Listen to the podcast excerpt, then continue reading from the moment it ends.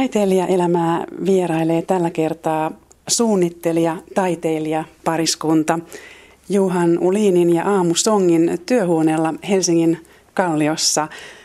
Mitä olette juuri nyt tekemässä täällä? Me ollaan taas tekemässä matkasuunnitelmia ja varaamassa lippua ja sopimassa tapaamisia ja tämä on aika tyypillinen päivä meille. Minne olette siis lähdössä? Me, tota, meillä on tämmöinen vaikka kuinka pitkään vuodesta 2007 kestänyt salaprojekti, jossa etsimme erilaisia saloja ympäri maailmaa. Aloitimme Suomesta. Nämä salat ovat perinteisiä valmistajia, joista me ei oltu aikaisemmin ehkä tietoisia. Ja etsimme kovasti ja sitten näitä löydettiin ja ollaan sitten tämmöistä projektia tehty sitten Suomen ulkopuolella ja nyt me ollaan lähdössä tonne Pohjois-Amerikkaan katsomaan, mitä sieltä löytyy. Kertoisitteko vähän lisää näistä saloista? Mitä on löytynyt ja mistä? No siis Suomesta alun, alun alkaen, että on ihan tämmöinen taideprojekti. Ja me ollaan sitten, Suomesta löytyi aika paljon saloja ja se oli, saatiin toistakymmentä tekijää mukaan. Eli meillä on tavallaan metodina on tämmöinen, ihastumme johonkin tekijään, käymme koputtamassa ovella ja kysymme saadaanko tulla sisään, juodaan kahvia, tutustutaan, miten he tekevät asioita ja sitten kun me ollaan jotain opittu, niin me ehdotetaan, mitä me voitaisiin yhdessä tehdä. Ja Suomessa oli tosiaan aika paljon näitä tekijöitä ja tästä sitten tuli jossain vaiheessa myös hieman kaupallinen projekti ja haluttiin jatkaa ja laajentaa tätä. Niin Suomen jälkeen me mentiin Etelä-Koreaan, mistä aamu on kotoisin tutkimaan paikallisia saloja. Mitä sieltä aamu löytyi sieltä Koreasta?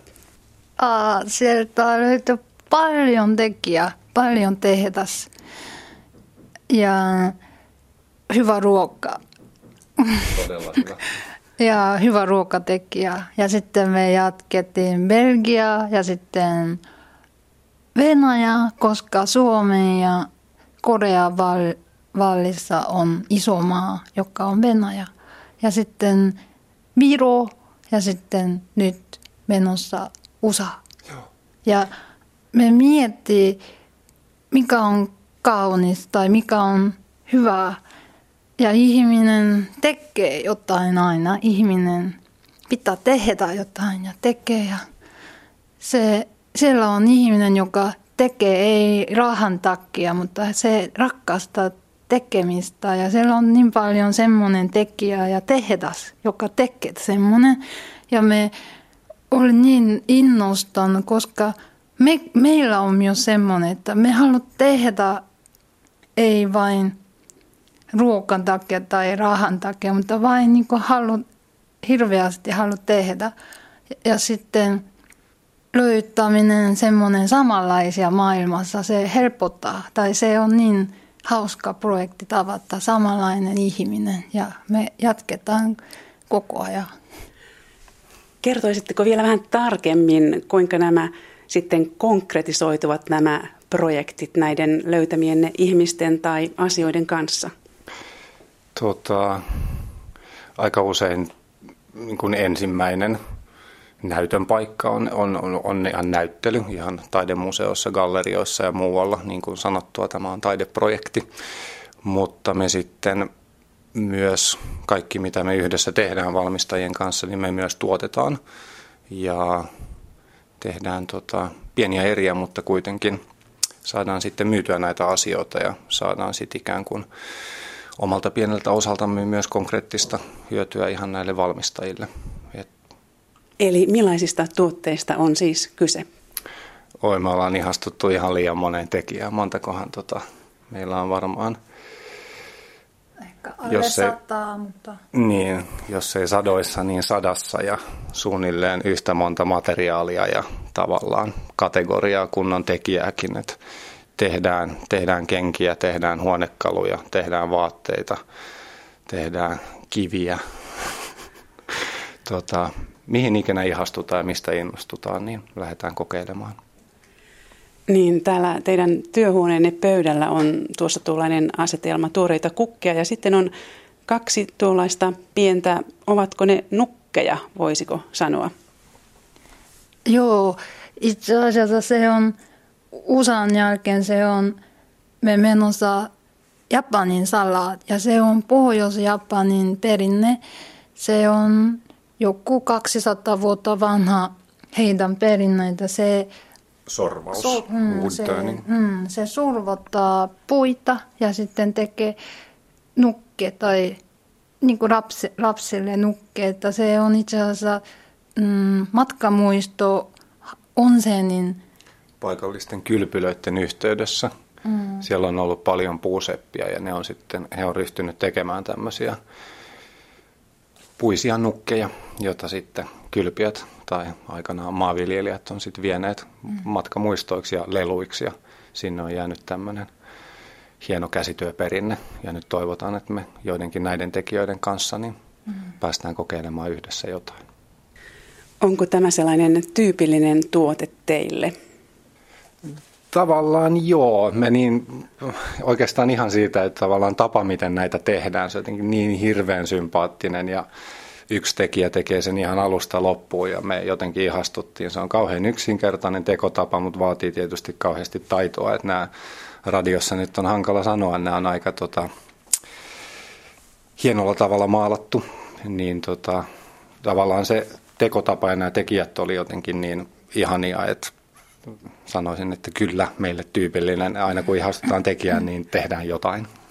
Ja tämä tekijän isä oli tämä Kokeshi Nukin tekijä ja isä, isä, isä eli isoisä oli Kokeshi tekijä ja, ja hän, tämä näyttää ihan he Hirakasan ja hänen vaimoilta vähän ja sit, täällä on semmoinen sielu ja hän on niin onnellinen kun tekee tämä nukke ja sen, sen onnellisuus menee tämä tuote ja sitten se vie tänne meidän paikka. Se on, me, me ihastutaan semmoinen niin tuote, joka on elossa kuitenkin. Ja se tekijän rakkaus, rakkaus ja, ja se, se tekijä tekee, se tehdas on jokin vierailla. Joen varrella. Mm, ja on niin uskomaton kaunis. Se on niin unelma.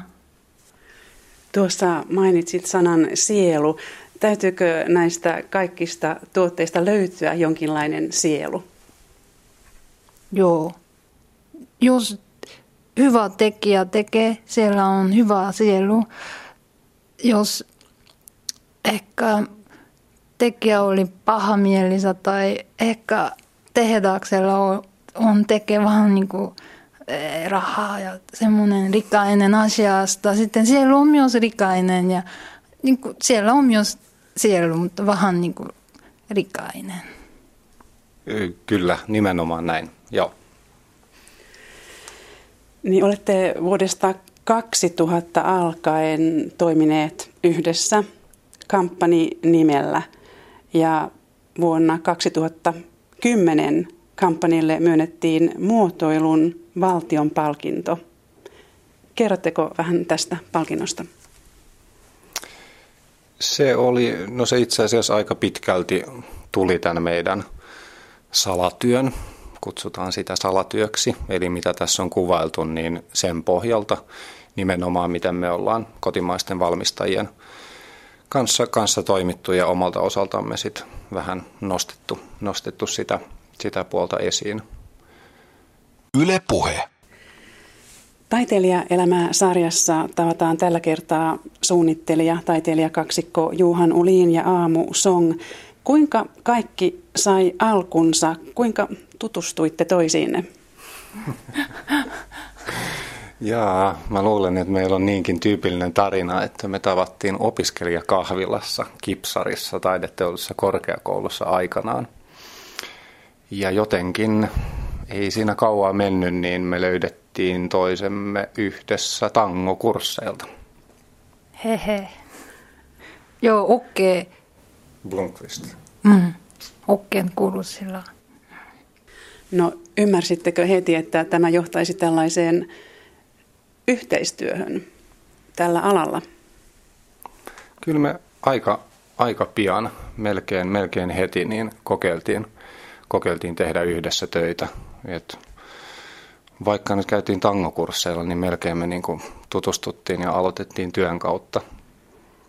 Me teki ensin niin opiskelijan kilpailu ja sitten onnistuimme, sain pari palkintoa ja sitten oho, ehkä me toimii hyvin yhdessä sitten. Me haluaisin kutsumme aika vakavasti. Me ollaan töissä yhdessä, sitten nimettiin komppani. Vaikka mä, joo, mä, oli paljon muitakin nimiehdotuksia. Mä, aamulla oli vahvasti, oli etsivä toimisto, mansikka ja vadelma. Mm. Mutta mä olin jostain syystä sitä vastaan. Et ehkä mä vähän kaduttaa nyt, mutta mennään kompanilla nyt. Mm. Niin tässä on puhuttu paljon perinteistä, mutta ilmeisesti myös huumori on mukana töissänne vahvasti. Tämä täytyy olla. Mekin, tota, kun me teemme kaiken yhdessä, niin siinä on parasta olla huumoria mukana, että muutenhan se on ihan, ihan kauheata. No, miten työ yleensä etenee? Teettekö yhdessä kaiken vai onko teillä selvä työnjako? Me ei olla niin järjestelmällisiä, että meillä olisi tota mitään työnjakoa. Mm, tota, aika paljon me yhdessä tehdään taustatyötä, ihan tutkitaan, on se sitten etsitään valmistajia tai jostain aiheesta tietoja. Mutta sitten tavallaan kun semmoinen työ on tehty, niin aika pitkälti me, me piirretään paljon ja aika usein me sitten, jos menee hyvin, niin ihastutaan sitten toistemme luonnoksiin ja sitten niitä päästään viemään eteenpäin tai kehittämään johonkin suuntaan. Joskus ne lähtee lentämään, joskus niistä ei tule yhtään mitään ja joskus tullaan pitkän kaaren kautta tismalleen siihen ensimmäiseen nopeeseen luonnokseen ja pyritään toteuttaa se. Mutta tämän tarkempaa metodia en, en osaa sanoa. Mutta ymmärsin, että törmäyskurssillakin välillä ollaan. Kyllä, mutta se ehkä semmoisella positiivisella, että käytetään vähän niin kuin aamu sanoi joskus tätä pingiksen pelaamiseksi, että toinen syöttää ja toinen koittaa vastaa ja kyllä me omalla tavallaan tietysti kilpaillaankin, että katsotaan. No, tappelu. Ta- tappelu, mm. nimenomaan. Tappelu tulee tosi tosissa, joo, mutta se tekee vähän stress pois ja voi niinku enemmän tappelun jälkeen tekee enemmän äh, parempi. Äh, se puhdistaa ilman ja sitten joo, se luistaa joo. vai? Sitten aloitetaan ja uuteen nousuut ja sitten niin kuin, joo, se on hyvä. Kyllä. Eli siis korealaisen ja suomen ruotsalaisen oli helppo löytää tavallaan tällainen yhteinen sävel kuitenkin. Joo, mä aluksi ainakin mä ajattelin, että me ollaan niin erilaisia, että, tota, että meistä tulee, me voitaisiin toimia yhdessä sen takia, mutta mä en tiedä, nyt me ollaan niin pitkään oltu, oltu jo pari, että tota, varmaan niin kuin kaikille aviopareille, niin meistä tulee ihan, ihan samanlaisia. Että ei ole enää oikein perspektiiviä kommentoida tuohon. Mm. No comment. no voisiko sanoa, että töissänne on kuitenkin vaikutteita molemmista kulttuureista. Siellä on vaikutteita muistakin kulttuureista, mutta näkyykö korealainen ja suomalainen tai suomen ruotsalainen kulttuuri erityisesti jollakin tavalla? Niin kuin meidän mm, normaali päivä on vieläkin joka päivä me yllästään, oh, me ollaan eri kulttuuri, meillä on eri, niin kuin kuitenkin, joo, me mm-hmm. aviopari ja me tiedän tosi hyvin, mutta vielä siellä on aina niin kuin se kontrasti, mikä on tosi hauska. Niin kuin, mm, meillä on semmoinen niin perspektiivi aina katsoa se kulttuuri vähän erilainen seksi kuin, niin kuin hmm. tu- eri näkökulmasta. Niin, niin, aina, me aina katsoo juttu eri, erilaisella, koska me aina... Ha, niin, Harjoitellaan mm, joka päivä. Niin kuin, ja sitten, mikä on tosi ehkä tylsää näköisiä Juhanille, se näyttää mulle tosi tuoreelta. Ja jos me menemme Koreaan, sitten mulle ahata tuttu juttu meille, mulle, mutta sitten se Johanille se on tosi inspiroivaa, inspiroivaa ja Joo. Mm. Niin siinä on siis, moni on sanonut, että muotoilijalla varmaan nyt, no monella muullakin ammatilla, mutta on, on niin kuin tärkeää, että osaisi katsoa asioita hirveän läheltä ja hirveän kaukaa samaan aikaan, niin tietysti semmoinen, että on vähän erilainen näkökulma ja on tämmöinen pari, niin siitä saattaa joskus olla ihan oikeastikin jotain hyötyä. Plus sitten siitä, mun mielestä siitä on ainakin se hyöty, että tulee semmoisia niin luovia väärinymmärryksiä koko ajan. Että me puhutaan ihan kauheita kielten sekamelskaa ja aika harvoin ymmärretään, mitä toinen tarkoittaa, niin joskus se tavallaan tekee sitten jotain ihan hauskaa lopputulosta, kun ollaan molemmat vähän tota pihalla ja yllättyneitä, että mitä tästä nyt tulikaan. Kuinka tavallista tällainen on, että pariskunta työskentelee tällaisella alalla – näin intensiivisesti yhdessä. Tunnetteko muita vastaavia?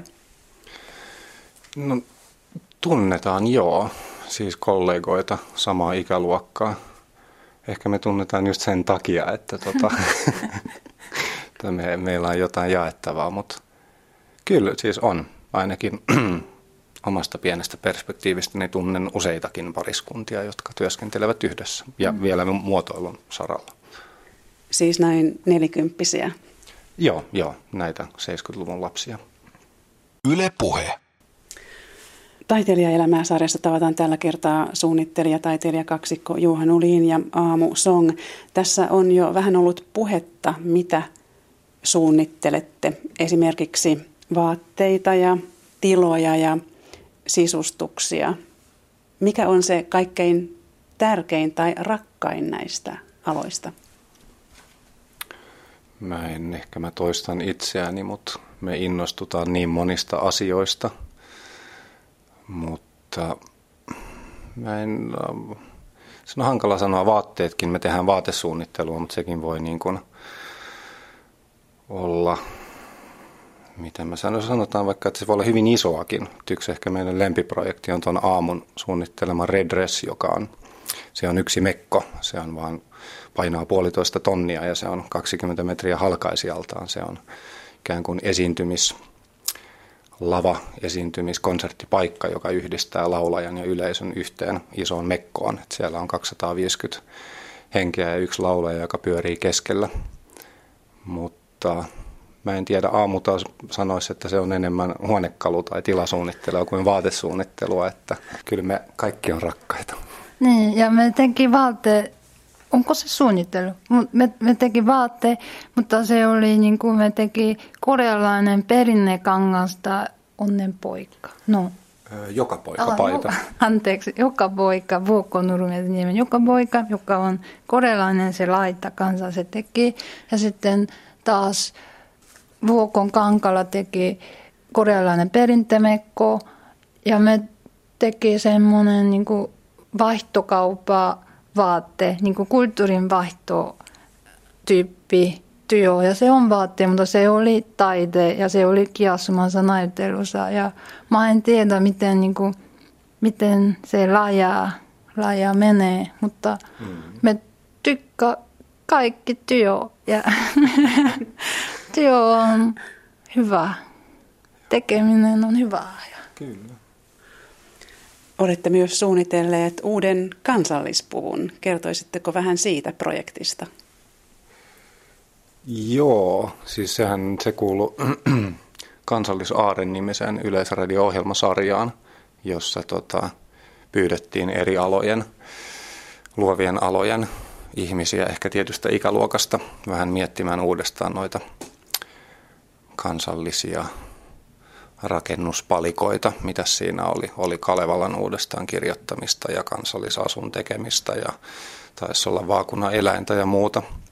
Se me, me tehtiin yhdessä. Tommo, tota, Soja Murto oli siinä perinteinen kansallispukujen tekijä, joka tekee edelleen tota, siis samoilla käsityömenetelmillä. Ja mitäs me siitä sanottaisiin? Me tehtiin ehkä siitä semmoinen – punottu viritys, jonka ajatus olisi, että jokainen voi sellaisen tehdä omin käsineen haluamallaan tavalla. Vähän niin kuin virsu-tekniikkaa mm. mukaillen. Joo, ja sininen mekko se oli. Ja ehkä ei ole vielä ihminen tekee se kansallisen mekkoksi kotona punottaminen, mutta nyt moni käyttää virusujuttua. Mä tain tosi paljon kaupassa virusujuttuja. Joo. Varmaan ei ole meidän takia, mutta me tykkää semmoinen kasittu jo mm. perinneet. Eli millaisesta tekniikasta on kyse? Öö, tekniikka on sama, millä punotaan öö, tuohituotteita, muun muassa tuohivirsuja, tuohikontteja ja muita. Eli tämmöinen ilman sen kummempia apuvälineitä, paitsi pyykkipoikia, niin tällainen syntyy lyhyellä harjoittelulla. Siis tämän kansallispuvun kangas oli tehty tällä tavalla? Joo, tai koko kansallispuku on tehty erilaisista kangassuikaleista tällä tekniikalla. Olet aamu sanonut, että there is this pelottava maailma and there is kaunis maailma. We want to mix these together and see what happens. No, mitä tapahtuu? Se oli hyvä. Niin kuin, se on se, varmaan se on se juttu, se mm, kimpassa näyttely. Me teki Marimekon vanha tai iconic mekko military asu kankalla. Ja sitten Marimekko kankalla teki military asu ja molemmat oli kaunis. Ja tosi outo ja mä tykkään semmoinen. Niin kuin me oppin se prosessi, semmoinen vaihtokauppa. Ja ehkä pelottava maailma on semmoinen maailma, me, me emme ymmärrä, miksi se tuote syntyy. Niin kuin, camouflage on semmoinen tuote, että he voi pilloa ja mm, tappaa toinen tiimi tai toinen maa. Ja se on pelottava maailma, mutta ehkä jos heillä on, en mä tiedä, en halua he ovat maailmassa, mutta jos heillä on kaunis mielestä tehnyt kangaksella pukku, tehe, pukku päälle, mm. sitten heillä voi tulla ehkä parempi mieli ja sitten, ah, mitä mä teen nyt, joo, ehkä mennä kotiin ja semmoinen. niin kuin, en mä tiedä, mä, mä en, en voi tekemään maailma lauha, mutta voi vähän niin kuin miksaa ja miettiä. No mitä sanoisitte Suomessa muotoilijan tilanteesta? Onko täällä helppo pärjätä? Kyllä mun mielestä Suomessa arvostetaan muotoilua, käytetään muotoilua. Ehkä täällä on vähän pienemmät kuviot ja pienemmät markkinat, mutta Aamu aina sanoo, että täällä on, tota, täällä on niin hiljasta ja hyvässä mielessä tylsää, että täällä on tota, hyvä olla muotoilijan aikaa miettiä ja keskittyä omaan tekemiseen. Mm. Ja mm, moni entinen muotoilija ja entinen arkkitehti teki niin hyvä työ Suomessa, että meidän, niin kuin, jos mä näkyy ulkoa, siellä on aivan kulttuuritalo ja me, niin kuin, meidän silmä on niin äh, luksus. Tottunut hienoihin asioihin. Joo, joo, että se on, kiitos. Niin. se on hyvä maa, niin kuin hyvä äh, ympäristö. Että, mm. No mitä mahtaisitte tehdä, jos ette olisi muotoilijoita? Nyt mä palaan tuohon, kun Aamu halusi nimetä meidät aikanaan etsivä toimistoksi, niin, ja sitä me tavallaan tehdään, kun tässä koko ajan etsitään kaikenlaisia asioita, mutta kyllä meillä jonkunlainen etsivä toimisto olisi varmasti. Me tavataan niin moni ihmisiä, kun me matkustaa tällä projektilla ja mä tykkään hirveästi tehdä työntekijä tai masters, niin kuin, joka, on, niin kuin, joka tekee yksi tosi hyvää ja se on heidän elämä niin kuin, ihan niin kuin, sama juttu. Ja sitten he, se on usein heidän isä ja äiti, isä tai äiti oli tekemässä. Ja Tulee, me, meille tulee oma tehdas. Hienoa. Sopii. Mä haluan hienon tehdasuniformun ja mm. Teo, tämä kuulostaa mahtavalta. Joo, tai se, joo, se on semmoinen niin kuin jealous, niin kuin joo, vähän, vähän kateellinen. Mm. Niin, paljon olette jo tehneet, mutta mitä aiotte vielä tehdä? Tämä Sala, Salat-projekti ilmeisesti ainakin jatkuu. Kyllä tämä meidän pieni projekti tässä laajenee. Kyllä meillä joskus varmaan on tavoite, että me voitaisiin kutsua tätä maailmojen salaksi, saloiksi. Katsotaan pikkuhiljaa maa kerrallaan. Joo. Ja tähän loppuun vielä tällainen vakio kysymys. Tätä on jo tässä kyllä sivuttu aika paljon, mutta millaista taiteilijaelämää suunnittelija kaksikko Juhan Ulin ja Aamu Song viettävät tai elävät? Oi, me aika säännöllistä ja vähäpäihteistä ja